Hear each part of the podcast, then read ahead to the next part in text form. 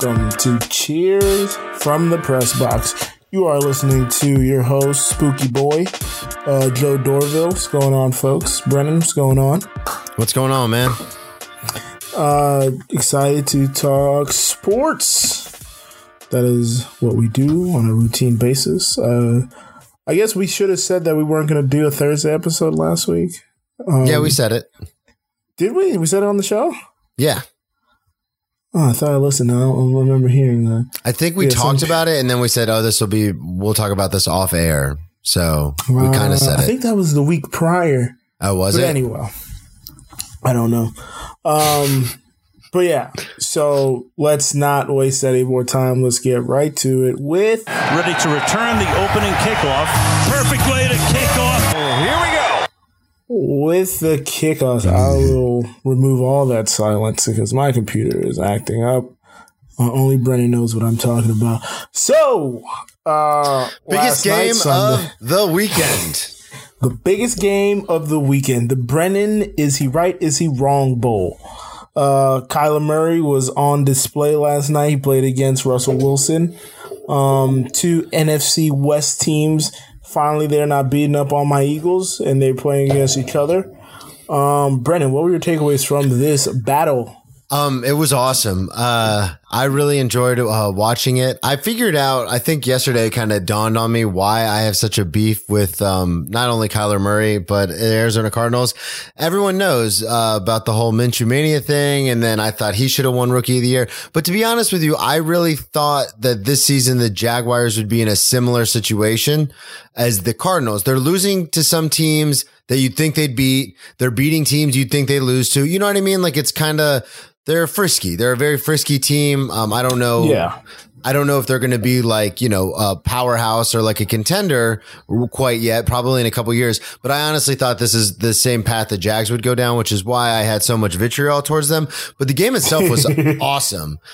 Seattle had the win probability the entire game until overtime, and the Cardinals still ended up winning the game, which was it was back and forth, and then just when you thought they were out of it, they weren't, and oh, it was it was intense. What'd you think? It was insane. It was insane. Uh, for most of the game, it looked like Wilson was going to keep cooking the way he had been that we thought he was. Yeah, Um, him and Lockett looked in step. Him and DK Metcalf looked fucking unstoppable. And then something we're not accustomed to seeing, uh, he started throwing interceptions, bad interceptions. yeah, he had a, he had uh, that one interception. What was that in the fourth quarter that kind of led it to overtime? That yeah, was yeah, yeah, yeah. That uh, got wasn't even in position to turn things around. Yeah, uh, he was, Um, was throwing picks in the end zone, which is very un Russell Wilson like. He, um, I mean, that one to Budda Baker when he turned, you know, turned and ran, and then Yeah, that one was real bad. and then Ugh. DK Metcalf chased him all the way down. I mean, they were already he ta- he didn't tackle him until they were almost in the, the within the ten yard line, but it was But that tackle led to I don't think they got points off that play. No. That's the crazy thing. They didn't get points off that. They went for it on fourth down in their red in the red zone and they didn't score. So DK saved the scoring possession essentially. Yeah, and it was. I mean, it was an it was an intense game to watch because there was all this hype going into this game about Russell Wilson was gonna, you know, he was on pace to win the MVP and everything, and it was this big. You know, push. Everyone listened to our podcast about let's Ru- let Russ cook. So there's this big push to, uh, you know, let Russ cook. And he, Everybody was following our motto. I Um, know, man. He just The national media, everybody listens. It's so weird. he had a he had a bad game, and I mean that's going to happen. But still, um, for him to be your leading rusher also is Yeah. is not a good sign. I think he had 80 yards on the ground on six carries. This was also his first multi-pick game since 2018 season opener, Did not know that. which is pretty insane. Um, I did some research. He had 50 But, uh, attempts in this game. That's insane. Yeah, that's Kyler at 48. Too much. That's over prepped food at that point. Um, but yeah, um, so a couple things I wanted to say. Uh, I did not watch the game in real time. Did you watch the game in real time by chance?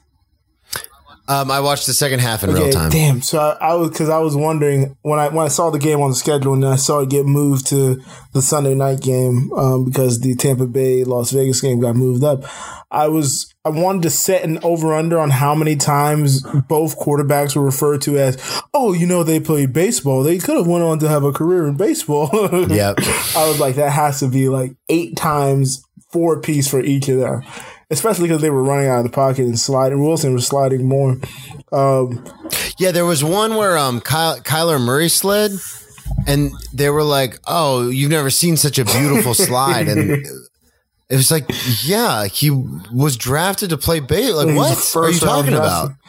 Um, yeah, but I found something weird. Oh, so rewatching the game in the way I did, I didn't really want to hear the commentary or not.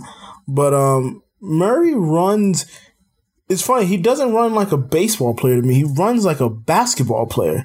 Like the way he sidesteps and he has a lot of quick twitches. Um, it yeah. may be just pure athleticism, but he moves more like a basketball player to me. Whereas Russ looks like it's a straight go ahead. He's not really trying to shake anybody or move around anybody. Yeah, it's that it's that same thing Robert Griffin III was known for was because he was a track star. It's like, yeah, but he's a, he's a straight a straight line yeah. runner. He's not he's not juking anybody. He's not busting a spin move. He's but he's very fast from point A to point yeah. B. But he goes in a straight line. Yeah, yeah and, and like, Kyler definitely has more of that. Like yeah, he, he did a lot of fast twitch, a lot of I could stop on a dime, get around you, then pick up speed again. It felt like he was a point guard out there. Um, so I just thought that was interesting. Yeah, Isaiah Simmons had the uh, had the pick to uh, set up the field goal. Uh, I just brought that up just because. Like a lot of people were kind of looking around for Isaiah mm-hmm. Simmons. Mm. I know I wanted the Jags to take him in the draft and stuff, and he hasn't. He's yeah, he's having a good year, but he hasn't been having the year that everyone thought he would. And then he, you know, he won this game for them in a, in a manner of speaking. So that was good to see. I just, this game was back and forth and it was, it's always fun to watch those games where you're like, oh, they don't have a chance. Like this game's over. Yeah. Two minutes left. They're down by ten. This game's over, and then it's not. Like those are always oh. fun to watch because. Go ahead. Go ahead. What? No, I was I was just gonna say just because I know with my team, like if we get down by more than like 7, 10, 14, it's like all right. Well, that was a fun first half. I was gonna say, oh, what a natural segue to the next. Yeah, game. that's I was trying. uh, so we're gonna talk about the Atlanta Detroit game. Um, how how do they keep doing this? I don't know. I um, was listening to um, a, a, recap of the games, and they were saying that uh, I guess um, there's only been seven games uh, this entire season where uh, the team with the double digit lead in the half has lost, and three or four of them are Atlanta.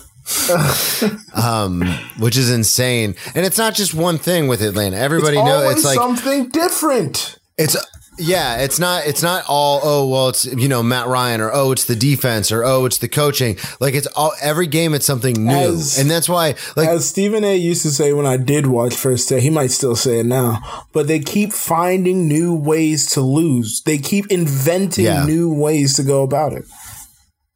Yeah, it was. I mean, the game itself, I didn't really watch much of the game. I, I will be honest with you, I just caught a lot about um, the highlights and stuff. So I saw a lot about that last drive, and it was so crazy how um, Todd Gurley was, you know, that final drive for Atlanta. Todd Gurley everyone like the I don't know if you saw the the picture on Twitter, yeah. but the Detroit players were like, "He's yeah, in, right? He scored." Like, the first time you've ever seen defenders like he scored. No, he scored a touchdown.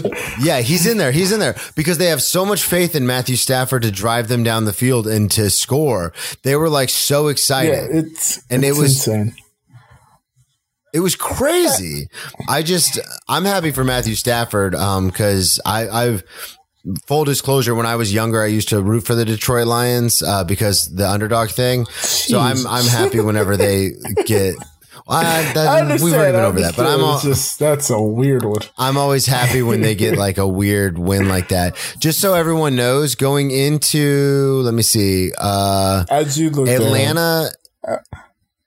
Atlanta had a 97% win probability with like two minutes left in the game. Absurd.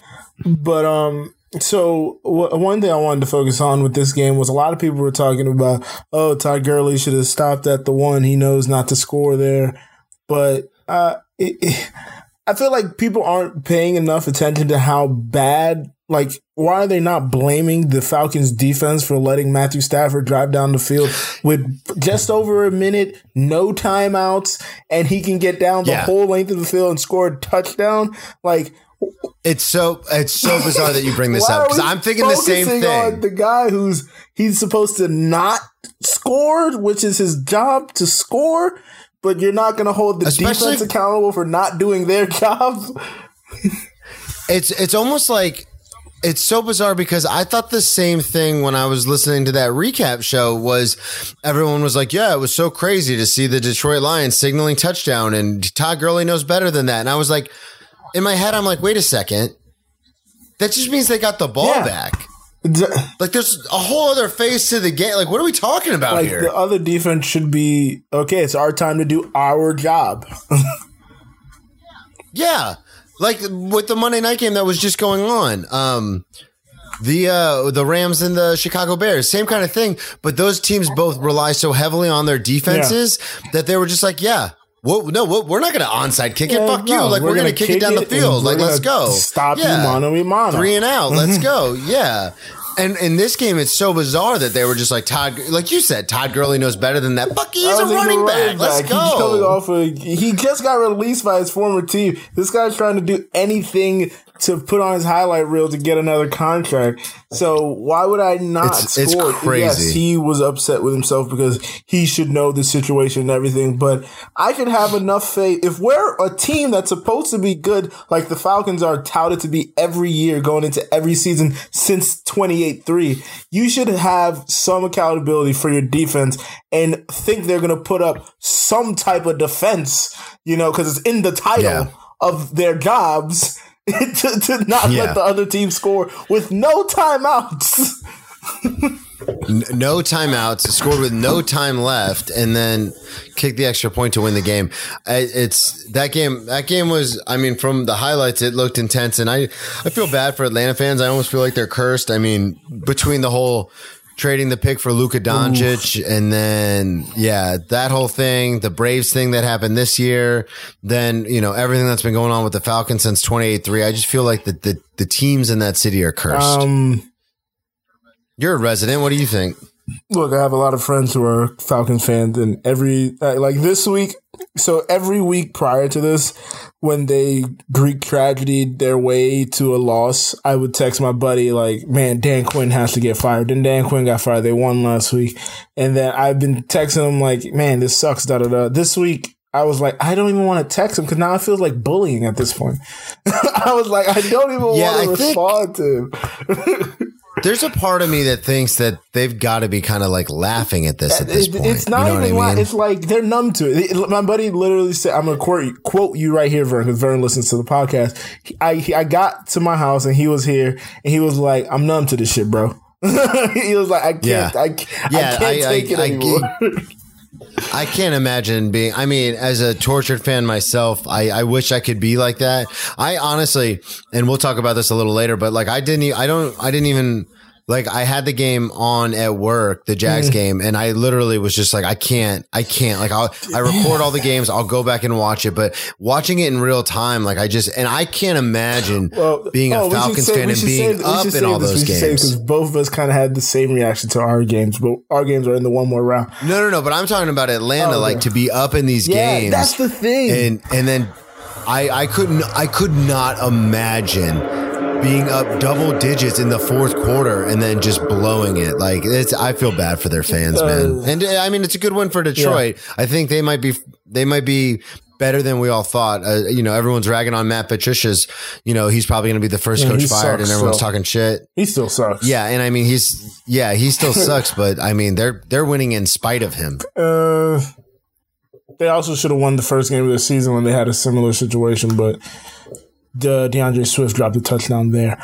But let's go to another game where the defense couldn't hold the lead for their quarterback. Cleveland, Cincinnati. Yeah. Brennan, you lead this one. All right. So everybody knows how I feel about the Cleveland Browns, but they came back uh, to win in a big bad way against the Cincinnati Bengals. They were actually losing Emphasis the majority of this game. Emphasis on bad way. Yeah. Yeah. Um, yeah, it was uh, Joe Burrow, uh, Joey covers as he's been come to known because he's covered in every single game that he's played in in the NFL. So like a killer. Joey covers, Scott baby. give you that Um, no, I heard it on um, another uh, podcast. I really liked it though. Degenerate, But um, Joey, um, excuse me, not Joey, but Baker Mayfield did not play well in the first part of this Mm-hmm. game. Just, I mean, if you look at his stats, they look great. Five touchdowns, 22 of 28, 297 yards. But in the first quarter, quarter. quarter, and a half, he played like He was 0 for 5. They had zero passing yards and he had an interception, and that was the play that led to Odell getting hurt. He looked god awful. Yeah. Also, you asked me to lead this, and I left out the biggest thing. Odell Beckham Jr. now out for the season with a torn ACL. Trying to defend a But, horrible um, interception thrown by his quarterback.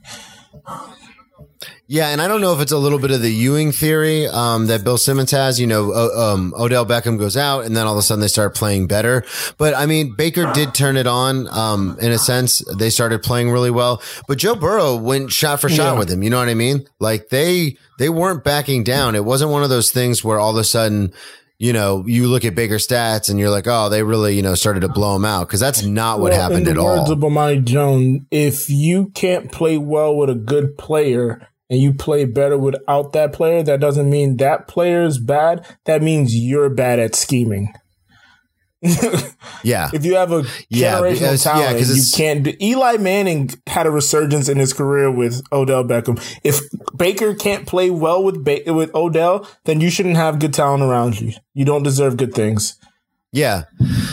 Yeah, and that's the thing too is everyone always goes, "Oh, maybe he's a problem." And I know I've I've called him out for, For kind no of doing the reason. loudmouth, For look no at me reason. stuff, but that's that's wide receivers, baby. Um I just a quick breakdown of this. This is insane if you look at the scoring. It's literally Bengals and then Browns and then Bengals, then Browns, then Bengals, then Browns, then Bengals, then Browns, then like literally that's how the box score breaks down for the scoring uh, summary. It's Philadelphia, uh, Howie Roseman, Tee Higgins, another touchdown this week. Just throwing that out there.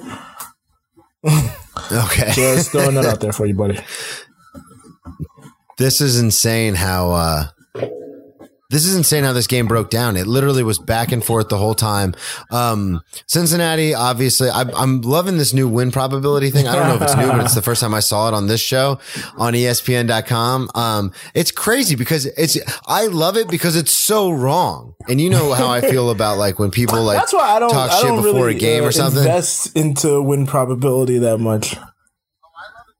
Oh, I love it because Yeah. it's so wrong. Like this, looking at this thing and seeing how all the teams that lost were actually favored to win most of the game reminds me of why I root for the Jacksonville Jaguars. Well, it, it- it's like it's know what I mean? um in this in the situation basically if if they were to ride this out, they have a likelihood of winning this game.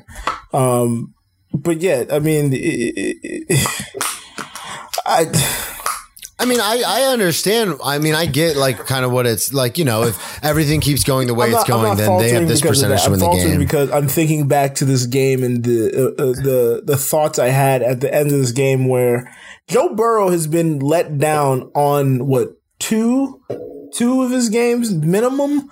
Uh, game one of the season, he sets the team up for a game winning field goal. The field goal kicker shanks it. This game, he scores with a yeah, and then there was that PTI nine. in that game too. Yeah, that PT, that OPI. Um, that's the same game. That's all the same OP, game. yeah.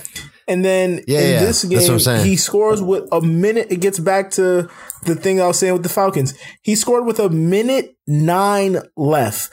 Yep. Baker got the ball with a minute 06. They let the defense gets paid. You say this all the time. Defense gets paid too. Well, they should not get a check this week because you can't let the other team go down and score in one o in less than a minute and six seconds to lose the game. What are you do? Joey Joey Burrow, Joey Burrow, Joe Burrow, Joey covers. Joe Burrow is is should file a complaint with the state commission of Ohio and fire his whole defense because they're not doing their job. Yeah, and I I I don't know why, or, or I just want to reference. I don't know why I said PTI. I meant OPI, Freudian slip, because you and I both love that show. DPI. But um, no, um, he. uh I mean, I feel bad. The dude's getting eaten alive. He has no he's offensive running line. for his life. He has no defense. He doesn't have a Yeah. field goal kicker, and he's putting And up he's still numbers. putting them in and positions to win the game. Yeah. Phenomenal. and and uh, like like Carlos Dunlap had a like his condo up for sale on Twitter. It's like like are you making Yeah, no, light of the situation that you now let your quarterback down? Yeah. You're not doing yeah, anything. I know you got your Pro Bowls and stuff, but like, yeah, I don't understand what's happening because this guy is getting eaten alive. He's getting, he's been hit almost as much as any quarterback in the NFL, other than um, uh, Deshaun Watson and I think uh, Kyler Murray. But he's been hit like a ton. Constantly pressured. The offensive line is a mess, and he's still putting them in positions to win. And then the de- and then, like you said, the defense just goes and lays an egg. And I mean, all credit to Baker Mayfield on that final Yeah. throw to Peoples. Like that was a beautiful throw, and a, it was more of a beautiful catch how he turned around and caught it. But still, like you shouldn't that let that shouldn't be happen. happening week in and week out. Joey Joe Bo- why you throwing this Joey coverage thing into my head? Joe Burrow has been putting them Just in positions it. to win for weeks now. It- let's go back to last week against Indianapolis. They were up 21-0 and they let the defense Yeah. let Indianapolis come back. Yeah, I mean, I think what's going to end up happening is they'll they'll play well, obviously better than last year, but they'll get another high pick. They'll they'll invest into the offensive line, uh, maybe get a couple guys on defense in the next draft, and then then next year we'll be ready to go. But I mean, it's it's I it's one of those weird situations where um, last year a lot of us were you know calling. Uh, calling the number for the Browns and it was a year too early and now this year Yeah. they actually looked you know they look okay um but it's it's just one of those weird things where I'm not going to jump on the Cincinnati bandwagon say, like right now, but I am on the Joey Covers Joe bandwagon. I'm to all for him. Deal at 25 years old, uh, rookie. Yeah, yeah. yeah, he's he's ready to go. Um, All right. Yeah, it was next good. All right, game, you wanna take us to the next one? Tennessee. The Derrick Henry, the yeah, the game of the unbeaten. Game of the Henry unbeatens. versus Brennan Bowl. Um, fun fact. Did you did you hear the fun fact that uh, I think. I thought I was Pittsburgh right? was going to win this I'm game sorry, as well. what were I thought? Pittsburgh uh, was better defensively, even though Big Ben tried to give it away with his three interceptions. Let's not get into how bad of a player he played today. oh my Um, god, Eh, I'll save that for or later. person that he is. I Um, mean, what? But uh, the, I think there was like seven. I, I'm not gonna get the number right because I heard this last week. But every time that two undefeateds have played at five and zero, the winner has gone on to play in the Super Bowl every time. I believe it. I mean, the, them losing Devin Bush, I thought was going to create did a I. much bigger problem. Um, I'm talking about the the middle linebacker for the Pittsburgh Steelers, but he runs that defense. And I know Ryan Shazier's been on record about talking about it. The middle linebacker is like one of the most important positions for the Pittsburgh Steelers because that's the quarterback of the defense. Now, in a lot of schemes, the the it's normally the middle linebacker or one of the linebackers mm-hmm. that calls the plays, but in this instance, Devin Bush called the entire defense. So he'd call the stunts for the D line, the the plays for the the, the Yeah. coverage. Like he called everything. And then he was the one who had permission ACL, from the right? coaches to audible out of it if he saw something on the field he didn't like. So to lose that guy, yeah, and to lose him for the season, I thought, and Derrick Henry coming into town, and like we talk about every week, Ryan Tannehill is no slouch either. Guy played wide receiver at Texas A&M. He can run around too, and he can also throw the ball pretty well. Newsflash. Um, Really? I honestly thought coming in. I thought they were gonna. I'm gonna be 100. percent I thought they were gonna bully ball him and run away with Mm-hmm. this game, and then yeah, and then it was it was upsetting to me to see that Ben like uh, kept That them in last it. one, uh, for sure. I thought the score would be, you That know, if you really think about it, those three interceptions goal, that he threw kept them in this game. Gostkowski shank a pot of it. Yeah, and so I- I'm about to go on another rant. This is the second year in a row where Tennessee should probably have Oh, more yeah, wins. that- I mean, this is their first loss, but last year they should have had at least three to four wins, and they can't get good field goal kicking. What is this? You have one job. I don't know if this is a recent. I don't know if this is a recent thing or if this is like, you know, recency bias or something, but I remember growing up, I don't remember kicking to be No, this big of a you're- you're right, deal right, because as far as like people uh, missing it constantly. It just seems like it's been in the last four, five, years. Now I could be now, wrong. Maybe they, just didn't. change the extra point. Um, I don't know why this is falling onto all kicking, but once they changed the extra point, there started being more misses. Yeah.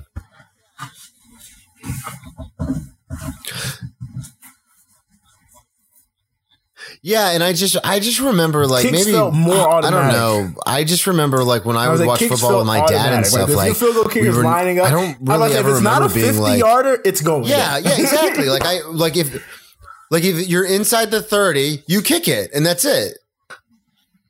Yeah, like I just remember always being like, okay, yeah, Roly like poly. they're gonna get this, and I know um one of the greatest kickers of all time, Sebastian Janikowski, went to the same high school as my sisters. He was only a couple. How did He I was only he a couple years older than them, so I remember the legend of Seabass at Seabreeze High School in know Daytona, and um, yeah, with uh, he was a few years ahead of my older sister, but it was just weird though because it's like one of those things where. I just don't ever remember kicking being, and then this Yeah. whole thing with the Titans, like you said, between What- last what year and this year, I know it's their first where, loss, uh, uh, but they've had a couple close games this season where they've squeaked one, out. Like, um, I don't like, know, three field goal kicks Week before two he against the the Jaguars? winner. Like that game shouldn't have been that close. Yeah, yep. And then Yeah, it's so yeah, and then in week So two, bizarre. I remember he missed Especially two, Gostkowski, and then we missed the three, and then we lost by three points. I mean, he was automatic his whole year at the Patriots. Like I don't, he had a recent injury, but I don't know how much that affected him. Is affecting him still? I heard I heard something. I don't know if it. Yeah, but and I I heard some. I think it was on PTI, um, where they were like, this whole Yeah, situation might seriously like completely disillusion his hopes of being in the Hall of Fame. Like he had a great career, and then he came over, and now it's just been. Yeah, and it's a mess now. You yeah, on paper it looks real bad. And so, you know, if you want to get in the Hall of Fame as a kicker or a punter, you're gonna have to. You got to do. You got to make sure all those. Yeah, exactly. especially And the so- NFC, AFC I mean, I think Tennessee's still the team to beat, um, and that's just my. Well, yeah, I mean, yeah. but my opinion is, I mean, I a lot of the best teams I think are coming out of the AFC this year. I have a lot of faith in. I mean, I think the Steelers are going to be good, that. especially with what they did last year with I'll not having a that. quarterback. Um, that out of defense still played well, and to go eight and eight is I, I think it's top. Insane. I think it's definitely top heavy with uh with Kansas Yeah. City and Baltimore. In Baltimore, I still need to see a little more. Of But that's what I'm talking about. The best team. So it's gonna- I'm just talking about, like, the top their three. defense. Yeah, they did get Yannick and Ngakoue in a solid trade. you saw they got Yannick, that piece mad of that the Eagles didn't complete that kidding. trade for. him. I've got nothing against him. he's a, um, he's he's actually a really sweet guy. I've met him a few times. Um, but it's just it's just I think Yeah. like you said, I, I agree with you on the Ravens thing. I need to see more out of them. I think every team has shown vulnerabilities this year. I don't think there's like one juggernaut. But I think the A I mean honestly, I put the top five to AFC teams against the top five NFC teams and take Uh, the I'm think AFC all day the long. Top five NFC team. You know, don't if agree? I have to think about it that hard, if I have to think about it that hard, you're probably right. Because I was, I was thinking, I was thinking Green Bay, Tampa, Green Bay, Seattle. Tampa. Um, Yeah. but I can't, I can't, I don't know who I mean, it's not the fourth would be. 49ers. So, Yeah, no, it's Seattle. not. It's not gonna be- it's not the NFC East, um, I would say maybe I mean, the, Rams, Chicago I Bears, maybe. Um, The Rams, I'd put the Rams up there too. Shaky as God knows what. I put Seattle. I I'd put the Rams. they're able to, they're able to put- pull out wins from their ass. No. Come on, man. You're on the Breezes wash bandwagon. You can't pick the Saints. Yeah, it probably it'd probably be the Rams. It'd probably And be the, the I mean, I'd say the Chicago Bears, but tonight that game against that game against the Yeah, Rams, dude. they they You got, know, he got beat up. twice because he kept watching Yeah. the what's Especially name? with Jalen Ramsey played out of his mind But tonight. did grab a Another pick, former so- Jaguar. God his damn own. it. Uh, is that all for the Pittsburgh? Oh, so all right. So that's Yep. it for the Pittsburgh, Tennessee. Yeah, he did. Um, All right, okay, let's keep it rolling. Whoop, thank you. It's gonna take 18 minutes for this to load up. Oh, wait, hang on. One more thing You on right? that before while you're loading up the sounder. Uh, I was right. Oh, come on. He had 20 carries for 75 yards and a touchdown. I'm right about this whole running back thing. I played in the backfield like you always mention. I hate saying What, against the best uh, running defense. What are 20 you talking carries about? and he got got let's not 75 forget he got a yards. touchdown. There is no running. There is no running defense against Derrick Henry. The dude's a So monster. you expect him to get 200 yards again? They lost You're by gonna three. tell me. You're gonna tell me T.J. Watt, the baby brother, the little one. Have you seen gonna- JJ? JJ still hasn't gotten a sack this year, I think. So TJ No, Watt's I'm way saying better than him. between no between TJ and then ah that young dude I forget his name You got Sandlin Stephon Somlin.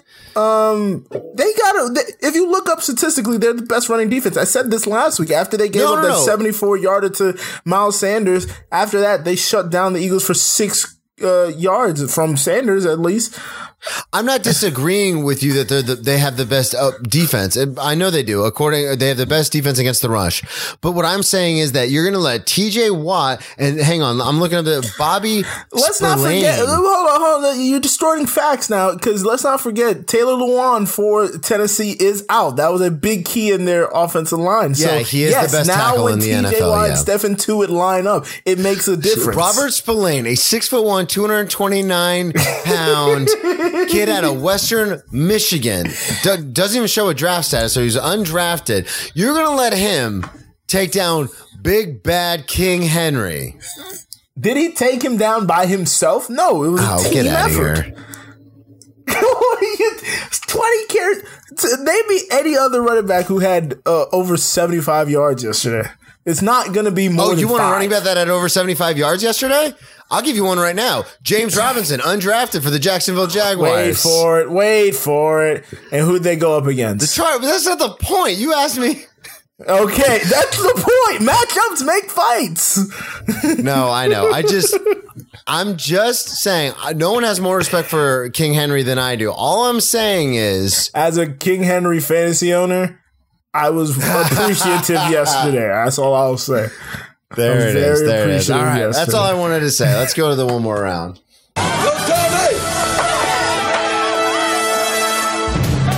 I didn't hear no bell. One more round. All right, one more round. I will take this first. All right, first one's uh, all you, Brennan was alluding baby. to it earlier. He said he had turned off his game. Uh, we were zooming, zooming, streaming, twitching on Thursday while Thursday night football was happening. The Eagles. Why do they hate me? I don't know. I asked the same thing. I told you would put that in the Discord, and I said I say the same thing every Sunday around three o'clock. they they go down to the the the, the god awful Giants. Uh, uh, Daniel Jones makes a comedy of his life by running 80 yards down the field and then fumble stumbles over himself. That was hilarious. and then to the point where I think it was 21. It eventually became 21. 13 or something and I was like, you know what? I'm done. I can't take this anymore. My heart can't take this anymore. They're going to raise my blood pressure and I'm going to pass out because they are so infuriating. So I just turned off the TV and I let Greg walk me through everything and then the final we all did. We were all on that Twitch together listening to Greg's play by everybody was watching the game, and after they scored the first touchdown, I decided to turn the game back on, and I just couldn't took off my headphones. I couldn't listen to you guys, and I watched the Carson Wentz, who's been phenomenal in the fourth quarter, been damn near hundred percent. Uh, in the fourth quarter with like five touchdowns, no interceptions. Um, the last two fourth quarters between this one and the Baltimore game. I still won't forget Doug Pederson for that, uh, two point conversion call in the Baltimore game. Um, and we won the game. We won the game. Thank God Almighty, we won the game. Yeah, they it took them a lot to win that game, but they did win. Took everything. It took everything. One more round. All right, uh, my one more round um, is going to be Jacksonville against the Chargers. I already alluded to it. Um, it was nice to see the offense get um, clicking, kind of coming together. Uh, we actually had the lead in this game uh, for go, um, going into the half, I believe, um, and then almost all of the third quarter, and then. Justin Herbert just kind of came out of his shell a little bit, made some great throws. Uh, defense could not stop anybody. Again, that's the MO. Um, the last six games, teams have scored 30 plus points on us in every single game. Um, the offense, it was, like I said, it was good to see the offense actually scoring some points. I know I've been talking about it. Gardner Minshew looked very uncomfortable in the pocket. The, um, probably after week two, starting like week three through six, he looked like he wanted to run first before everything. Um, but you know, this game he he held it together. Uh, he did run around a little bit, but I was happy to see the offense score some points. Just still wor- really worried about the defense. Of course, we are missing three of our starters. We're always missing a handful of starters, but it's the fucking NFL. So is everybody else. So, you know, it's, it's very frustrating to watch in real time. A lot of times I have to wait till the game ends and then go back and watch the replay because my heart can't take it. Um, I did want to touch on this game. Um, one thing in particular. Um, so we've seen Herbert for now, what, six weeks since he took over. And to me, he appears, he appeared to have one of the best deep balls. Um, every week looking at his stats, he completes a deep ball better than a lot of, uh, quarterbacks. So I did some number crunching this morning. Um, so last year, uh, Kyler Murray had the best deep ball accuracy. Now, when they did this Yeah. number, they take into account um, catchable incompletions and all these other mumbo jumbos. Um, I just did basically uh, whether it was caught or not. I can't give you all those specialty numbers that they pulled in. But Kyler Murray last year had a 61.2 percentage point. Last year, Patrick Mahomes had a 60.7. That's deep ball accuracy, including all those extra fancy things. So I just went on completion percentage. This year, on passes of 21 or more, Herbert is 46%. Kyler Murray is 35%. Now, somebody who I consider to have a good deep ball, Russell Wilson, I decided to look him up and crunch those numbers. He's at 48%. And then oh, somebody wow. who you would think would is has one of the greatest deep balls, Patrick Mahomes, is only at 24%. So my eyes are not lying to me. Justin Herbert has one of the best deep balls in the game. RIP to our producer Greg because he also uh, made that uh, assertion to me back when we were all watching Hard Knocks and at the start of the season that he has a really nice deep ball. And yeah, Greg, you were right. Too bad you're not here to uh, hear it. That's insane. One more round. All right, you lead the next one. All right, the last one I wanted to talk about was Tampa Bay, Las Vegas. The only reason I put this on the rundown at all was because anybody who watched that game, because I watched most of that game in real time, that game was a lot closer than the final score shows. What the final The, score end uh, up being? Like 45, 45 10, to 20. 20. Okay. 45 to 20. Yeah. So going into the fourth quarter, um, so Tampa Bay scores 21 on, uh, 21. I don't want to say unanswered because, uh, the Raiders did kick a field goal in the fourth quarter, but they scored 21 in the fourth quarter. And, you know, Brady kind of turned it on in the fourth quarter, but my whole point was the fact that that game was a lot closer than the final score showed. And Las Vegas was missing a bunch of key players. You know, half their offensive line was out because of COVID protocol. So they kept that game a lot closer than what the final score says. I just wanted to bring that up because there's a lot of talk about like, you know, a lot of these shows, these debate shows, these fabricated, like we have to argue about something shows are, you know, doing the whole Bill Yeah. Belichick versus Tom Brady thing. And first of all, Bill Belichick's not worried about just one season. You know, he's thinking years in advance and Tom Brady's just trying to get one or two more great seasons. So that's, it's a moot point. But the other big thing is like, yeah, Tom had it a great wasn't a game. runaway but it- game as it it, wasn't uh, this blowout. Like they weren't up the um, whole. the- you know what I mean? Like so. I just wanted to make sure I put that on the record. But that uh, we don't have this in the one more round, but I will just tack this on. yeah, it wasn't uh, nearly as bad as it appeared to be. What do you think about the New England performance the other day? I mean, it, it was weird after week. What was that? After week two, you and I were both calling for an extension for uh, Cam, and now it looks like it, it looks like he's lost out there. I don't know if maybe it's um maybe COVID because he got COVID. I don't know. Maybe that's affecting him long term. I was gonna say I don't know because we don't know the long term ramification when a player comes back from that. How they're gonna Yeah, and everyone reacts differently. react some people are asymptomatic, and yeah, some people almost die. So I don't, I don't know if maybe, and, not he- even that. I mean, there was a there was a uh, article in the New York, I think it was the New York Times a couple weeks ago, where it said people that with this one lady in particular, it was detailing her story. Um, she was a lawyer for I want to say a nonprofit, but that has nothing to do with this. Um, and she had got COVID, and then after three months, she was experiencing brain fog still. Like she couldn't remember how to brush her teeth. She thought she needed to call somebody for help, but couldn't remember who to call. So like if if it's messing with your brain and your your ability to make uh your decision making, uh, that is a big thing for a quarterback. Now Cam has said that um he's not experiencing any of this, but we know what football players do. They suck up and they don't want to make Oh, uh, yeah. excuses. So Yeah. If physically he's feeling okay, I think he would do anything to stay in the game. You know what I mean? Exactly. And if he's it's just if he's interesting having to watch. um yeah. Well, and the other thing too is I don't know if he's fully healthy. He's been taking some hits this year and his throwing motion looks way off lately. Not way off, but it looks like he's doing that elongated throwing motion again. And it almost looks Yeah. like his shoulder's banged up again and he's just trying not to say anything about it. Um, yeah, he speaking looks of, to be laboring. I was gonna say, speaking of injuries and everything, did you, what do you just real quick? I know, I know, we try to condense the show down a little more so we'd stop running two hours, but It's fine. We're gonna end up tagging every game. What did you think about the Dallas situation that hit on um, the Red Oh, Rocket, I, Andy I forgot to put that in the rundown because I wanted to make fun of them because they lost. Um, uh, I mean, I felt bad for Andy. I mean, he that was a that was a dirty fucking course, I hit. feel I feel bad for I feel bad for Andy. Yes, um, but um, but Mike McCarthy talking about his players should have reacted differently. Like, what do you want to brawl on the field, dude? Like, yeah, I mean, I mean, I honestly, I, fought do somebody. agree with him. That's what I'm saying. I would've if, fought if somebody. quarter- if if one of yours gets hit, I mean, anytime we see we've seen lesser chip shots um, where people don't get knocked out of games, start brawls. Um, I don't know if that I means saw- they don't like Andy. I don't know if that means they just they ha- don't have their heart in the game.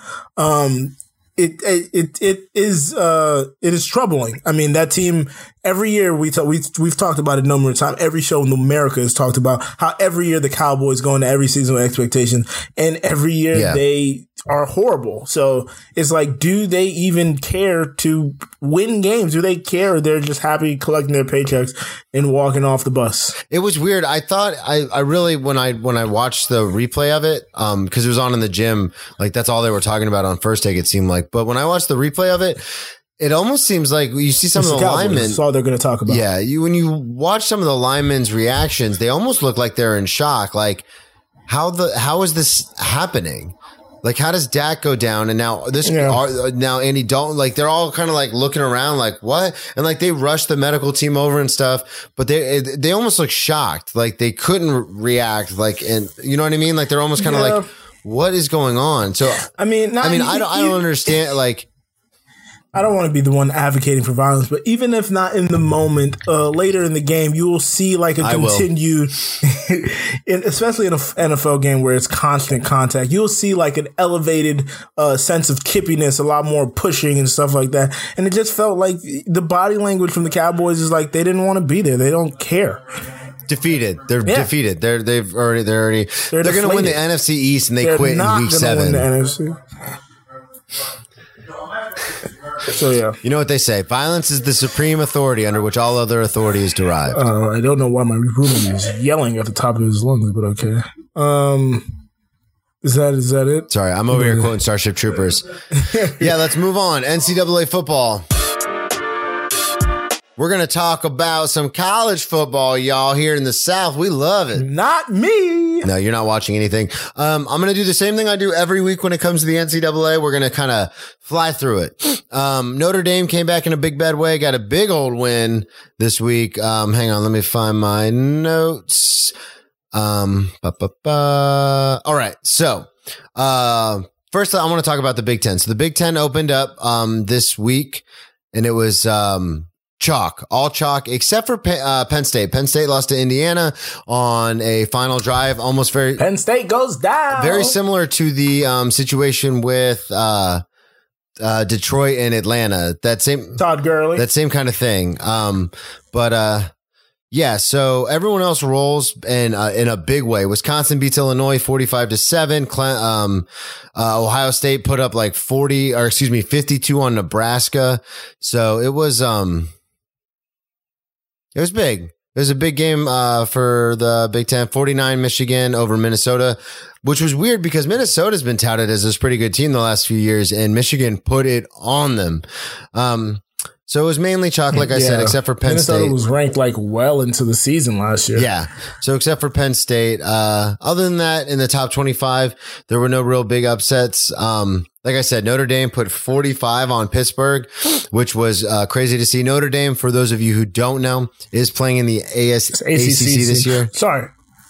Go ahead. Before we move on, I would say now you're in ACC. Um, Big 12, Big 12, Big 10. Uh, so the Wisconsin game, that quarterback, young, uh, redshirt freshman goes off. Then he gets COVID. Then he tests positive for COVID. The Big Ten has in their protocol, you can't play for 21 days. It's not the regular, um, if he tests, if he continues to test positive, he can't play again for 21 Chase days. Wolf is who you're talking Their whole about. season could be imploded. Um, so you're talking about Their whole season could be imploded. Yeah, you want to hear something crazy? Uh, Mertz, Chase Wolf's backup, also tested positive for COVID. Wow. So the quarterback room basically tested positive. Yeah. So this is why we shouldn't be playing. Go ahead. Sorry. And it's funny that it happens. I understand that. Not funny, sad, of course, uh, but irony that it happens the week that the Big Ten comes back. Yeah, that's kind of crazy. Um, yeah, that that is bizarre. I think they'll probably do that thing because it's so. The NBA did this too. I mean, they didn't really have any cases, but I know the NFL has been doing this where they've got all this stuff on paper about, you know what I mean, about like what they're going to do if someone tests positive. But then as soon as it happens to one of their star players, they're like, oh well. I mean, that's what we had on paper, but he had two negative tests in a row, so he can play But again. the thing is, the thing is, the Big Ten can't do that because, as Kornheiser's been saying, I know you watch PTI, so that's why I'm referencing it.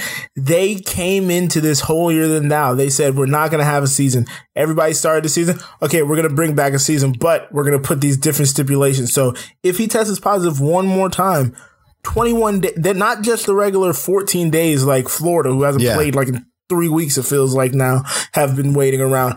21 days, that's three weeks. That's the rest of the season, basically, because they're only going to have six, seven games. yeah, yeah. So it, it'll be interesting to So see. I mean, all Wisconsin's hope is gone.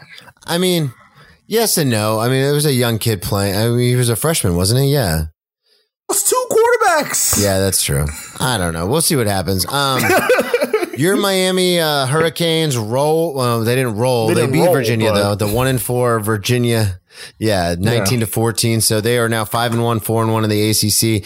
Um, North Carolina after that weird loss. Um, destroyed NC State. And NC State's not a slouch. NC State's a ranked team and they rolled them. So, um, I think North Carolina, I have it in the show notes. The Tar Heels are back, baby. um, even though they really didn't go anywhere. And then, uh, Not bad. sad news, my Florida Atlantic Mack Brown, not Owls. top tier. Um, my Florida Atlantic Owls lost to Marshall. We did cover though, so that's the good news. Um, but we did lose to five and zero Marshall, who is ranked twenty second in the nation.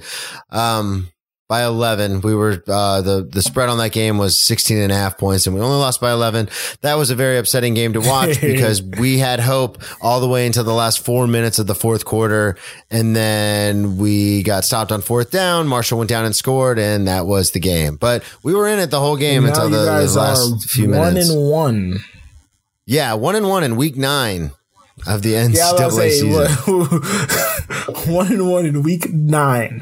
Perfect. So we'll see what happens. We won Conference USA last year, but we'll see what happens this year. Um, so that's my NCAA football wow, wow, wow, wrap up.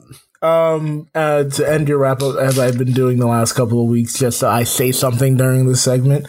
Um, drop from the rankings this week. Virginia Tech, sorry, Kyle, drop from 19 to out of the rankings. Minnesota, as you said, as you alluded to earlier, dropped from 21, and NC State, like you alluded to, dropped out from 23. All right. Wow, Liberty is receiving. Are you looking votes. at the updated ones right now? Yeah. Where's Marshall? Are they still at 22? Uh, Marshall's Marshall's 19th. Marshall's yeah, so 19th. we lost to the 19th ranked team in the nation only by a little yeah. bit. Florida Florida is 10th and they're 2 and 1. And again, it's week it's week 9 this season's a shit show. This this is a shit show. Why are we doing this? Speaking of shit show, Speaking of shit shows, the MLB World Series is going on. Me and Brennan, Brennan called it all the way, but I called the Rays; they would be in it. Uh, we have a three-two series last night, Sunday night. The Dodgers uh, took that game after Manuel Margot couldn't steal home. It was it was epic. I thought they should have reviewed it just for the sake of reviewing it because it did look like he probably stole home, but they didn't review it. Um, and the Dodgers take the lead. Kershaw gets two games in one series for the first time in his career, I believe. Um, about game don't correct four, me on though? that, even if I got it wrong. Yeah, that's what I was getting to, baby. Uh, game four ended 7 8. It ends on something I have never seen. I'm pretty much sure no one has ever seen because everyone said they've never seen it. Uh, the game is 7 6 in the ninth, bottom of the ninth. Um, this game would be in Tampa if, you know, the world wasn't burning. Um, and Brandon Phillips hits a blooper to center field, right center field. Um, Chris Taylor, the center field, goes to scoop it up, bobbles the ball on the transfer, bringing in one run. Two men were on, by the way, bringing in one run.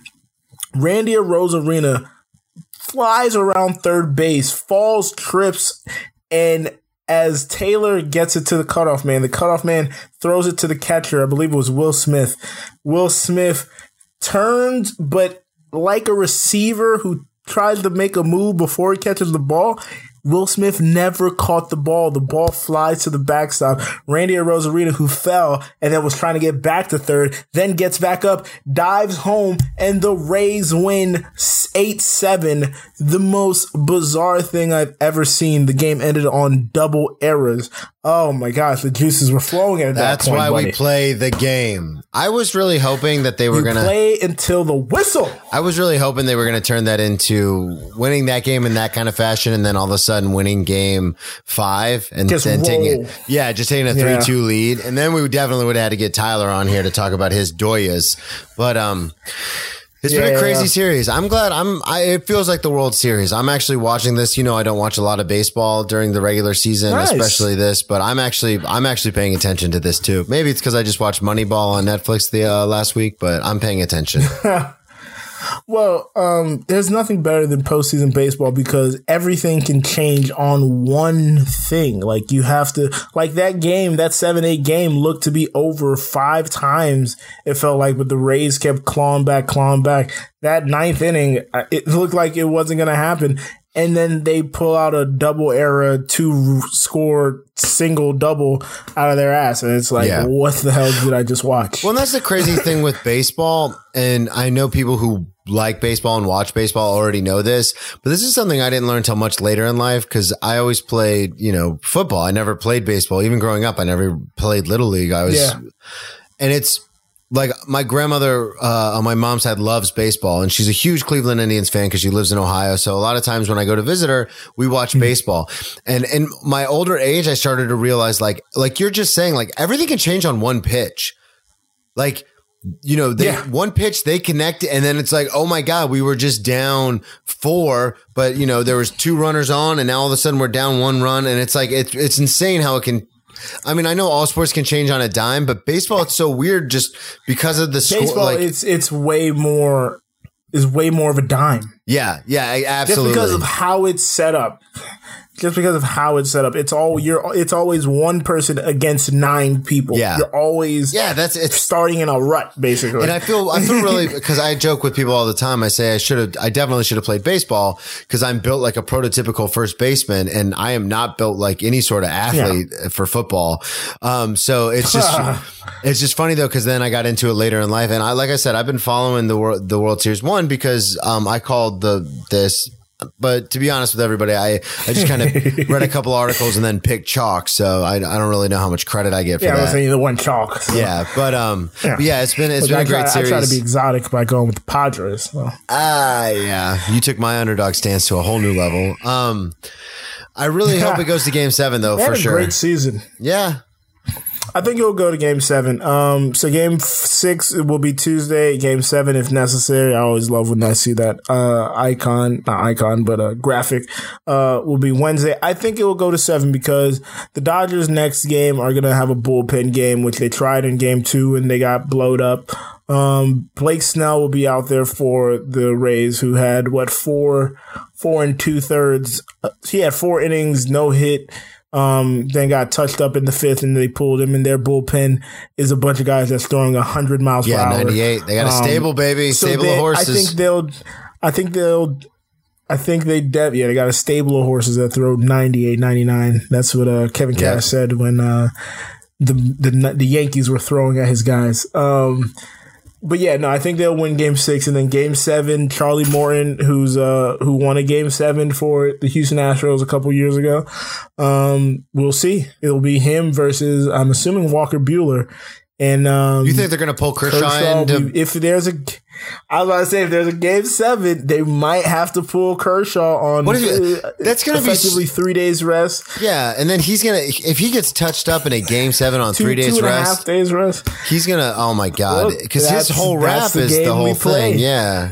That's the game we play. Oh That's why Ah. this can make or break your legacy, man. It's it's nerve wracking. You feel great for one person, you feel bad for another person in, in the same moment. God, it's. That's why, that's why we love sports, baby. All right, let's keep it going. And you'll be surprised how quick and Quick! Naaman hits Quick hits. All right, time for the quick hits. Uh, this is where we would, Brendan. you, you do this more eloquently than me. Go for Okay, it. Okay. So the quick hits, we're gonna have three to five questions. Um, we're gonna ask each other. Uh, we've already kind of researched some of the questions, kind of looked into it, but this is just something that doesn't really fit in the rundown of the show. So we just have it. It has its own segment. It used to be um, our former producer, rest in peace, Al Greg. Uh, would ask us the questions, but he's no longer with us. So now Joe and I just kind of ask each other the questions. Joe, you put this first one in here, so That go was ahead. the part I really wanted. that was the one I really wanted. That dig at our ex producer. Um, still love you, buddy. Um, Yeah, rest in peace. soon is what I asked. Um, last week we were talking about Tua entering the game for two passes of nine yards. At the end of that game, uh, we were like, hey, you know, Dolphins are looking respectable, three and three, not far back in the division. And uh, when, if ever, do they put Tua in for the rest of the season? Who would have known by the end of that week they would decide to put Tua in for the rest I of the remember season? I because I, we were joking about this in the Discord, but I was like, well, he'll probably play before the year's out. But I don't. I mean, Fitzpatrick is playing pretty well, so I don't think he's going to play anytime soon. But I remember saying he'll play before the year is out, and then all of a sudden, like. What was Yeah. it? A day later, Adam Schefter. uh, before the year out yeah, is the next day. yeah, and I was like, all right, well, I guess they listened to the pod, but um, yeah, I, Jeez. I think I don't know. I guess they did it because I said don't play him for the whole year. Well, did you see? I felt bad. Ryan Fitzpatrick was kind of like he basically came out and said I was blindsided. Like I've been playing. I know I had a couple bad games, but I've been playing well this season, and we're winning. And then they just benched me. I think it was a situation of the Tony Romo Dak Prescott thing where everyone's like, "Well, Romo's coming back. Romo's coming back. Romo's coming back," and then. I think it's that whole thing where like Fitzpatrick would have that's weird because I mean, in that situation, uh, Romo's coming back. Romo was the veteran. In this situation, Yeah, but Tua was I coming think it's back. that He's it's that rookie. same mentality of like the guy that we have in there is the guy we know is not going to be the long term starter. So I think Fitzpatrick would have had to go like five and one or six and oh for them not to start Tua. Does that make sense? That's what I mean. It's like that whole mindset that's like It- this isn't our guy. sense. The guy on the bench is our guy. It makes sense, but the thing, it, it, the only reason that comparison can't make sense is because they stuck with Dak Prescott. they Yeah, didn't but- go back to Romo. That's true. but what I'm what, basically, I'll, I'll, I guess what I'm trying to say is that the the guy who's playing in the game is not the guy we isn't the- want. Is exactly. It's not the guy Yeah. that they want, and the, the so he would have to do something astounding to continue to be the starter. And Dak did that. Dak went eight Yeah. and one, so they kept him the starter. You can't bring Romo in when the guy's eight and one. But on the flip side, now Fitzpatrick is not their guy. Tua is their guy, and Fitzpatrick is only three and three, and he's had two. He's had two awesome games, Fitzmagic games, but he's had two shitty games. So they're kind of Yeah. like, well, if you if you're gonna play up and down, we might as well put the rookie in. Yeah, I, I just don't. Um, I, fe- I felt like uh, he could have benefited from more time and then like a better first Yeah, you and I both. His, his sorry, his first game is gonna be. uh, That was not me smoking people. I had a. That's exactly what it sounded like. It sounded like I was like, I know what this sounds like, but I'm having a hiccup burp situation. Um, uh, his first game is going to be against the vaunted defense that we just saw on Monday Night Football, uh, the Rams. So, hey, Yeah. here, kid, here's your first start, Aaron Donald. Uh, How's your surgically repaired hip? Hey, here's one of the best pass rushes in the NFL. Oh, by the Yeah. way, a shutdown Pro Bowl corner, or excuse me, All Pro corner on the other side. yeah, so it, it's gonna be it's gonna be interesting um, to see. I I think it's too soon. I think it's way too soon. I think it's too. I, I think we know the title of the episode. Uh, I didn't even try that, but yeah, Tua. Wait, is that racially insensitive? no? Because his name is Tua. I know. I just don't. It's a pun. It's just a pun. No, I get that, but I feel like we're making fun of his Hawaiian heritage. Brennan, don't make me feel. All right, that won't be the title of the episode. Now No, no, no. Make it the title. I don't. I can I say have his full name. Tua. Tagovailoa. Boom. Suck it. I'm whatever. Let's go. No, All right. that's not gonna be the episode title. All right, next What, question. you put this one on here, so I want to know what this is about. Next question. This is really just another dig at Greg. We could make this one sweet and short. But uh Boomstick, Bryson DeChambeau claims to have hit a 400 yard driver. Now that is in the air before it even rolls once it hits the ground. Now, I just want to go back to uh flashback to when me and you said that he said he's gonna put another 15 pounds going into the Masters Yep. so he can add more distance on his driver. And Greg was said, no, he's going to put that on so he can fight out of roughs. Him telling us he's a 400 yard driver doesn't seem like he's just trying to fight out of roughs here. Yeah, it looks like we called that. Um, well, we didn't call it. We were just repeating what he had originally said. So you know, just I- listening to him. yeah, and I feel bad with you know talking about someone who's passed on, but you know, Greg, you were wrong on this one, oh, Greg. So.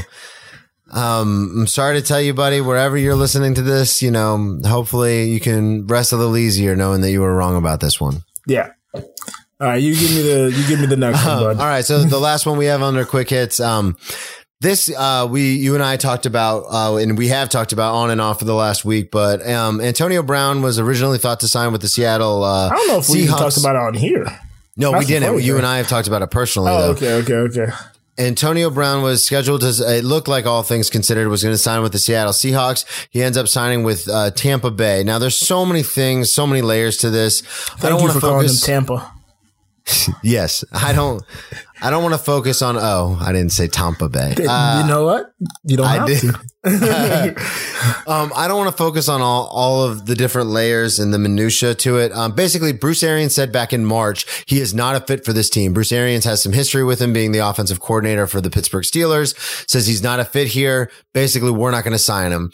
Fast forward, they've had a few injuries at wide receiver, but again, so is everybody else. Your team, my team, all these teams have had injuries at wide receiver. Nobody went out to sign Antonio Brown, and I'm sure it took some persuading from Tom Brady, even though it said it had nothing to do with him. But they signed him.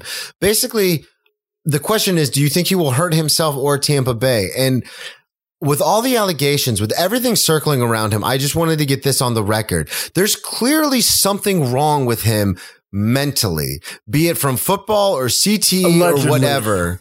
No, no, no. I'm well, yeah, allegedly. I think we have but- to say allegedly. yeah, okay.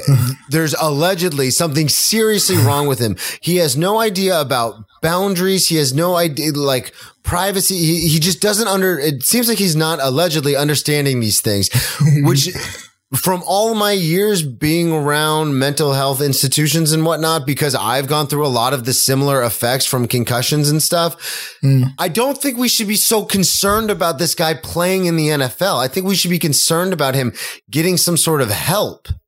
And everyone now, it's just the big story is like, oh, what's he going to do for Tom? I I don't think this is a good thing. I don't, he's not right in his head, and everyone's just kind of like, "Well, strap it up, let's keep him playing." Like, I, I, just think this is a bad mix all the way around between everything he's been accused of, allegedly done, the things we, he, we've seen him do with his Facebook lives and his recordings and like all that kind of stuff. I, I don't think him playing. lives. Yeah, I don't think him playing football should be any sort of priority right now. But I wanted to get, I just wanted to air that out there and then get your take on it. Um, I think I think what you said uh, stands for the both of us, and I will say I will get into this a bit more in my walk off. Speaking of, Welcome to the big leagues. Two-run walk-off homer for Cabrera. You can smile. That's okay. I love how you left that part in there. You can smile. That's okay. Especially yeah, I left it in because mine have been so depressing lately. Even my fun one last week about movie quotes was still sad. well, I mean, mine's haven't been uh, the the rosy all over too. So, um, but yeah, this is the walk off. This is where we uh, don't interrupt each other. We get however long we want on a certain topic. Um, we tell the folks how we feel. Last week I went first, so I concede the floor to my humble partner Brennan. Okay, so like I alluded to, um, the last few of mine, um, even last week when I tried to keep it a little lighter, it still got a little dusty, um, in my apartment or excuse me, in my house. Um, and then the ones before that, I straight up cried and the two before that. So what I did, house. huh? Ooh, he lives in a house. Oh yeah, you like how I corrected myself. Um, so this one I'm gonna keep um light. This is gonna be more of a fun one. Um, still a true story. This is actually um a story that is a true story. Happened to me. I turned it into a bit on stage for uh, my stand up, but I want to tell kind of the full version of the story here, and it's entitled "I Didn't Even Notice." I'm going to start this walk off with something I do all the time. Reference a movie quote. This has all the relevance to what I will be talking about tonight. In Al Pacino's final speech in Any Given Sunday, he has a line that couldn't be more relevant if I wrote it myself. When you get old in life, things get taken from you. That's a part of life. But you don't notice it until you start losing stuff. And that is the exact situation I found myself in when it came to my quote unquote athletic ability last year. In the past seven years, with no connection to playing any real sports, I have tried to maintain some semblance of fitness. When I left football over 10 years ago I, and went on that crazy life path that everyone has heard about, I had ballooned up to almost 300 pounds and was wildly out of shape. So when I came to Jacksonville to go to rehab in 2013, I started working out again. As I have openly stated, I have had trouble maintaining sobriety from 2013 until 2018, but still managed to hit the gym regularly in that time. The biggest problem I had and still have at the gym is cardio. In the past two and a half plus years I have been sober, I hit the gym very hard, terrified to go back to that gross, out of shape Brennan I was before. Here's the thing. Even if you go to the gym six days a week and clang and bang stupid heavy weight like I do, it does very little for your cardiovascular conditioning as well as your overall body fat. I have a belly that is a constant reminder of that. So my resolution in 2019 was to get more cardio in somehow. Now I cannot do, I cannot stand doing the Stairmaster or elliptical at the gym. It hits too close to home as a metaphor for life, working extremely hard and going nowhere. So I had to figure something else out. In my older age, I still had my hyper competitiveness and an unrelenting desire to win. So I figured some sort of rec or intramural league would be best. I got on Facebook and found a lo- local group of people who played kickball and it was open to anyone who wanted to join. So I signed up. The great Deion Sanders says, if you look good, you will play good. So the Friday before my first appearance, I went to Dick's Sporting Goods, spent way too much money I didn't have on apparel. I got the cleats that matched the socks, that matched the headband, that matched the sweatbands. The next day I went to play. Anyone who listens to this podcast or has seen my stand up knows I was never a top tier athlete and that I had to supplement my lack of athletic ability with hard work and dedication. However, if you were to randomly meet me in a social setting, that would not be your impression. I tend to stretch the truth just a little bit to try and impress people. With that and all that sweet, sweet gear I had on, I was picked pretty early in the team selection process. It was less of a league and more of a bunch of younger people who wanted to, uh, who wanted an excuse to be outside and drink with their friends in the afternoon. I thought I would clean up this kickball league, quote unquote. Now, I don't know how many of our listeners have ever overestimated their athletic ability past the age of 25, but I sure did. After the first inning, I realized it did not matter how good I looked. Not today, Deion, not today. I was swinging wildly at the kickball, and in the outfield, I was struggling to catch my breath after running down loose hits. It got to the point where by the third inning, our team captain some young punk guy who just graduated from UNF with his shirt off and his fucking abs out said, Hey, who brought the old guy? I got called the old guy by a kid who went to a school that didn't even have a football team. I realized I had lost it. Whatever small piece of athleticism I used to have was gone. I took the anger and the next time it was my turn to hit or kick or bet, whatever you call it in kickball, I just crushed it. Boom out of the park. And I just turned and said, Hey, who's the old guy now? And I walked off the field and into my car. I walked off the field because I pulled every muscle in my right leg, but they didn't need to know that. That's just between us. Sitting in my hot car, sweating and lighting up a cigarette was the moment I realized Al Pacino was right. It was taken from me and I didn't even notice. That was so great. I love that you walked off in your Yeah, walk off. yeah, yeah. Oh shit! I didn't even catch it until you just said that. I thought that's where you were gonna end it, and then you kept going. Nah, yeah. Damn. great. And earlier when I was finishing it up, because like I said, it's a bit on stage, but I was like, well, I'm going to give the full context of the story. So I, I was like writing it. And I was even like, man, I got to think of a good way to end it. And I should have just, because I end, when I tell it on stage, I end it with, and then I walked off. No, no. Ah, I should have left it the way the it was. ending. that was good. Also, I don't like that dig you took at UNF. Uh, proud UNF alum here. I always, when I do that on stage, I always make sure to reference that. I got called the old guy by a guy who did, went to a school that didn't even have a football team. Uh, uh, uh, man, not gonna talk about that. Uh, undefeated. I'll tell you that one. Um, I never got one of those shirts that felt disastrous. All right, that was great, man. That was that was funny. As Yeah, I was trying to keep it light. Like I said, I've been tearing up the last few, so I was like, Yeah. ah, I'll do something fun. All right. All right. Now it's time for me, and I will tell Brain to shut up. Shut up. time for me to talk. All right. My walk off this week is called Second Chances. America is the land of second chances, and when the gates of the prison open, the path ahead should lead to a better life. That was a quote by George W. Bush. This was uh, at a press conference where he was implementing a new bill that would help people once they got out of jail. It appears the NFL took the latter part of the statement far seriously than the opening statement. America's land of second chances. Antonio Brown getting signed by the Buccaneers perplexes me. Two claims of sexual misconduct, a documented threat to one of the alleged victims, and a battery and burglary charge that he turned himself in for. This is who is getting a second chance. Meanwhile, Colin Kaepernick has yet to be given a second chance after simply asking for justice.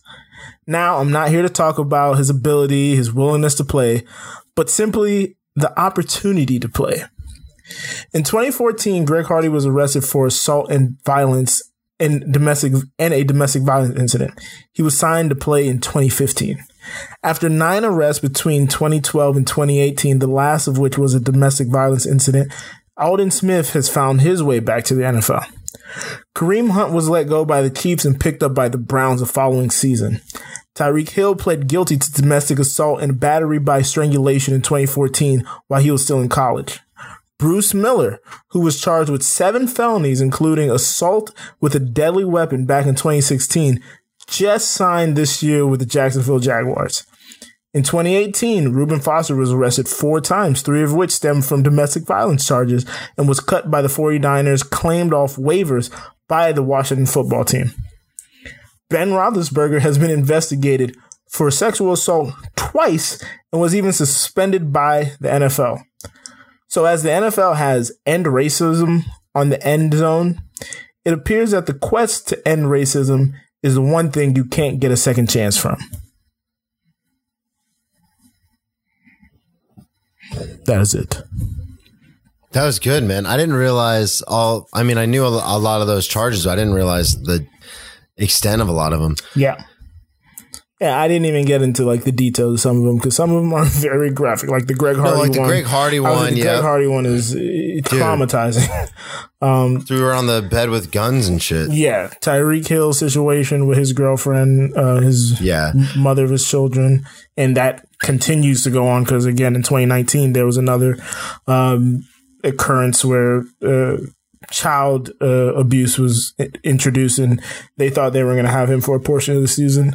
Uh, Reuben Foster's situation, I didn't even know the Reuben Foster one. yeah, Aldon Smith, Bruce Miller, It it's it's it's crazy because you're absolutely right, and I know you and I talked about this. I think it was on the Twitch or It the Friday right call or something. Twitch, Yeah, because and like you said in the beginning of the walk off was, you know, it's not it's not about the desire to play or the willingness to play, it's about the opportunity to play. And it's it's something that I've always been told you know, and I'm sure you too playing sports is that if you're good enough, they'll find a spot for you. Yeah. Like it doesn't matter what. And then the second this dude ruffles feathers of, you know, the top tier owners and stuff, all of a sudden it's like, doesn't matter. We don't care how good he is. He's not playing, which is so bizarre to me that these, the, the charges you're talking about are people like physically assaulting, uh, you know, all allegations. And some of them aren't even allegations. They pled No. guilty Yes. and like settled.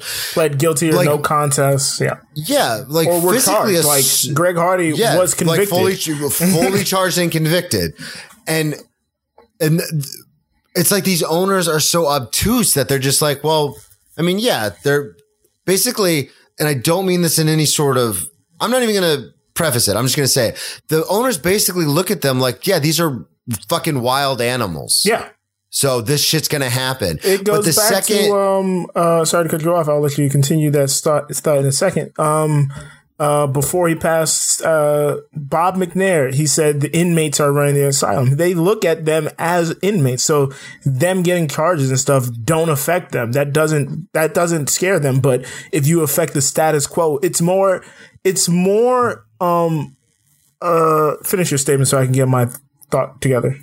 Well, no, the only thing I was going to say is that it's just so twisted. The fact that the second that they get ruffled a little bit, they're like, no, like cut him off, blackball him, whatever. The NFL settled with Colin Kaepernick Yeah. for a lot of money. So clearly, even though nothing was exposed to the public, clearly they, there's proof and evidence that he was blackballed. Yes. And that's insane to me. These people can straight beat someone within an inch of their life and they're like, no, as long as they can play, they can be on the field because it doesn't affect the owners at all. They're on their yachts somewhere else. And it's like, And- as someone who's dealt with so many like issues mentally and stuff, as- you know, that being compounded by concussions and shit like that, the fact that these owners just wash their hands of these consequences and just sign these players and then just cut them like it's an act of like, oh my God, well, we're going to just cut them. It's like, you signed them to begin with. um, uh, as as Bomani has stated eloquently,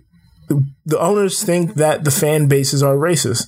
They they think it's more bad for business if they sign Colin Kaepernick when all he's doing is asking for justice, which ironically the NFL is quote unquote asking for now. But you're willing to have a convicted rapist on your team. You're willing to have a guy with The worst uh, part is he's your team. Yes, that's the thing. It's I, I told you this when it happened a couple months ago. I was sitting at a, a, a restaurant at the bar eating dinner. Obviously, I don't Yeah, drink, but I, I go to the bar because I'm one person and I hate as a server. I hate to take up a whole table for just me. So I always sit at the bar to eat. I'm sitting at the bar and not only the bartender. I live in Jacksonville, so there's a lot of you know, hey, po dunk country people. um, so I'm sitting at the bar. I got my headphones in like I always do, minding my own business. Football's on the TV. The bartender is talking to two patrons about like, well, if they're going to fucking kneel for the goddamn anthem, then I'm not even, I'm not going to watch a second of it. And they're going back and forth. That's, they're entitled to their opinion. The NFL doesn't care. It's half a, it makes six or 12 billion dollars a year. Your money doesn't matter to Yeah. them. But the thing that astounded me was the whole issue of like, and I know there's this running joke about like the Alabama fans and I like, you know, oh, we hate all black people. Wait, how fast can he run? oh, put him on the field. But it's, it's, Yeah, The irony is that it's- nothing unless it's in service to you. yeah. And it's so, it's, it pains me to see things like that because it's like, like I couldn't imagine. It's like, it's almost patronizing. Yeah, like the fact that that I can like, and I know the owners do this, like. Come, you know, they call the players into the office when they're talking about contracts or whatever, and they act like they're all buddy buddy Yeah. with them. And I'm sure as soon as the player walks out, they're like, God damn, that dumb, blah, blah, blah. yeah. And it's, it's, eh, I, I don't know. I, now you got me all riled up Walker. Well, It's just it's just something that really pisses me off because I look the way I look, so people always assume I'm on that side, Yeah. like the the owner side, the the like. I I mean I've I've joked about this on stage all the time, but like people come in like uh, to my restaurant and bitch about wearing the mask, and then they look at me like, right, brother, and I'm like, no, like we're not fucking friends, dude. Like put it on, and it just really pisses me off because because every I, I I don't know. It just gets me riled up because I have, a, I have so many friends, and not only just that, but I'm I'm a fucking human being, and to see Yeah. the way that. Like some of these, I understand I'm the king of second chances for everything that I've done. but I mean, honestly, it's you Google all my fucking mugshots. It's well documented. But the thing that pisses me off come is that the they Discord don't see his mugshot. yeah, they do. Yeah, right. They don't. But these owners don't bat an eye at rape allegations, sexual assault charges, battery, um, basically beating uh, someone within an inch of their life. Look, They uh, welcome when, it. When the Ray Rice thing happened, he was initially getting what a four game suspension, and then the video came out and the backlash came out, and they were like, "Oh, they care about this." So Yeah. as long as there's not video, uh, everything's okay. Apparently, There's it's it's so it's so frustrating because it, it seems like a very and I know Mike Wilbon talks about it all the time. It's an owner plantation mentality, and I get frustrated. I get so like twisted in my head because I get frustrated because like when I played in college, a lot of the guys I played with were on full scholarship and treated like kings. yeah, You know, walking around the campus, black, white. It didn't like starting quarterback to the starting corner to the fucking star of the defense. Like they were treated like, and so in my head, I would get all twisted because I'm like, well, wait a second. I thought it was like this hard knock life and you guys are over here getting everything you want. But then you see it from a different perspective and it's like, this is fucking bullshit. You know what I mean? And so it's just it's it's it's very frustrating for what you- like what you said exactly what you said about Colin Kaepernick and he he pissed off a couple owners and now he'll never get a chance to play. But Greg Hardy literally went from threatening his girlfriend's life with guns on a like choking her on a Yeah, bed and f- beating surrounded by guns viciously. beating her almost into an inch of her life to playing for the Dallas Cowboys to then fighting in the UFC. Yep. And everybody's okay with it. We're just going to let this happen. Um, and not just Kaepernick. Kaepernick's the only one I highlighted because I mean he's the face of this. But uh, Eric Reid, um, Yeah. who eventually got signed but hasn't been signed again after having a great year with the Carolina Panthers. That's the safety, right? Yeah. And then uh, Brandon Marshall, not Brandon Marshall, the receiver, Brandon Marshall, the linebacker who went to Nevada with Colin Kaepernick and they were in fraternity together.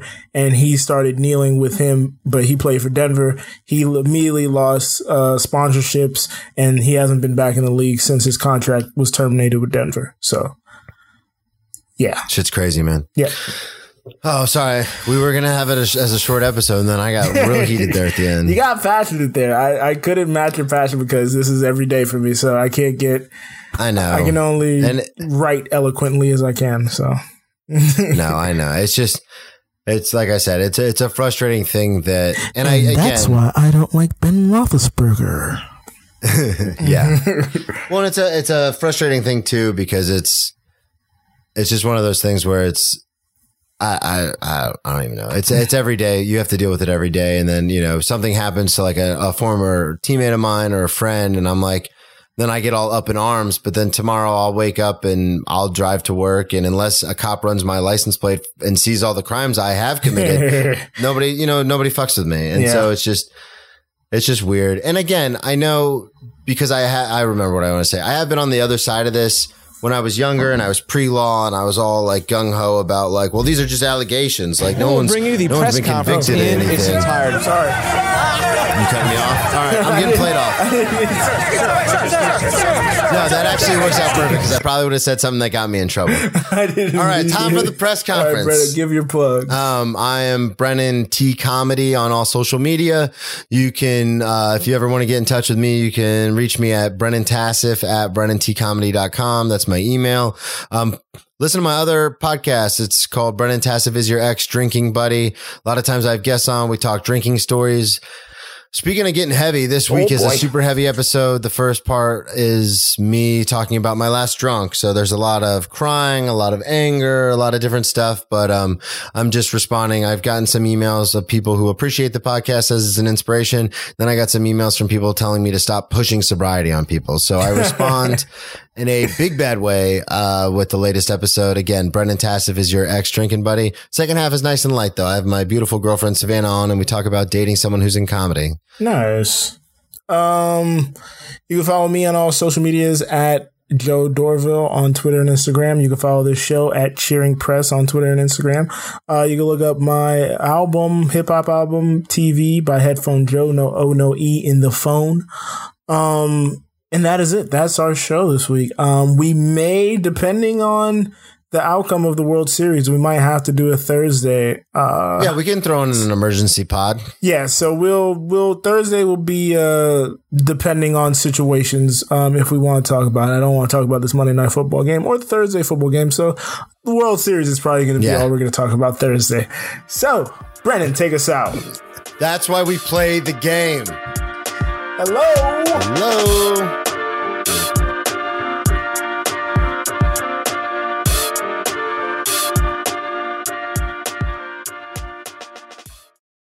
Thank you for listening to a new Low Podcast Network. We've got four fun podcasts on our current roster for you. Every other Monday, you can enjoy the Misbehavior Journal Club, a podcast highlighting exciting developments in the neuroscience community, hosted by Amiel Moreno and Leia Krebit. Get some in depth analysis of all things sports with Cheers from the Press Box, dropping two episodes a week, co hosted by comic Brennan Tassif and hip hop artist Joe Dorville. Catch me, Kyle Loader, with my right hand man, Joe Dorville, every Wednesday as we discuss a different song from the Hamilton musical soundtrack on Who Does a Podcast. Last, but certainly not least, is our network's flagship podcast, A New Low, which drops every Friday.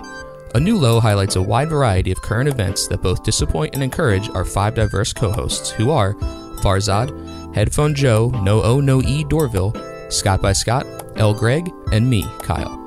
Every episode of all these podcasts and all of our social media details and links can be found at anewlow.co. That's anewlow.co. All our shows can also be found everywhere podcasts are available. Like and subscribe is the name of the game. Thanks again for all your support.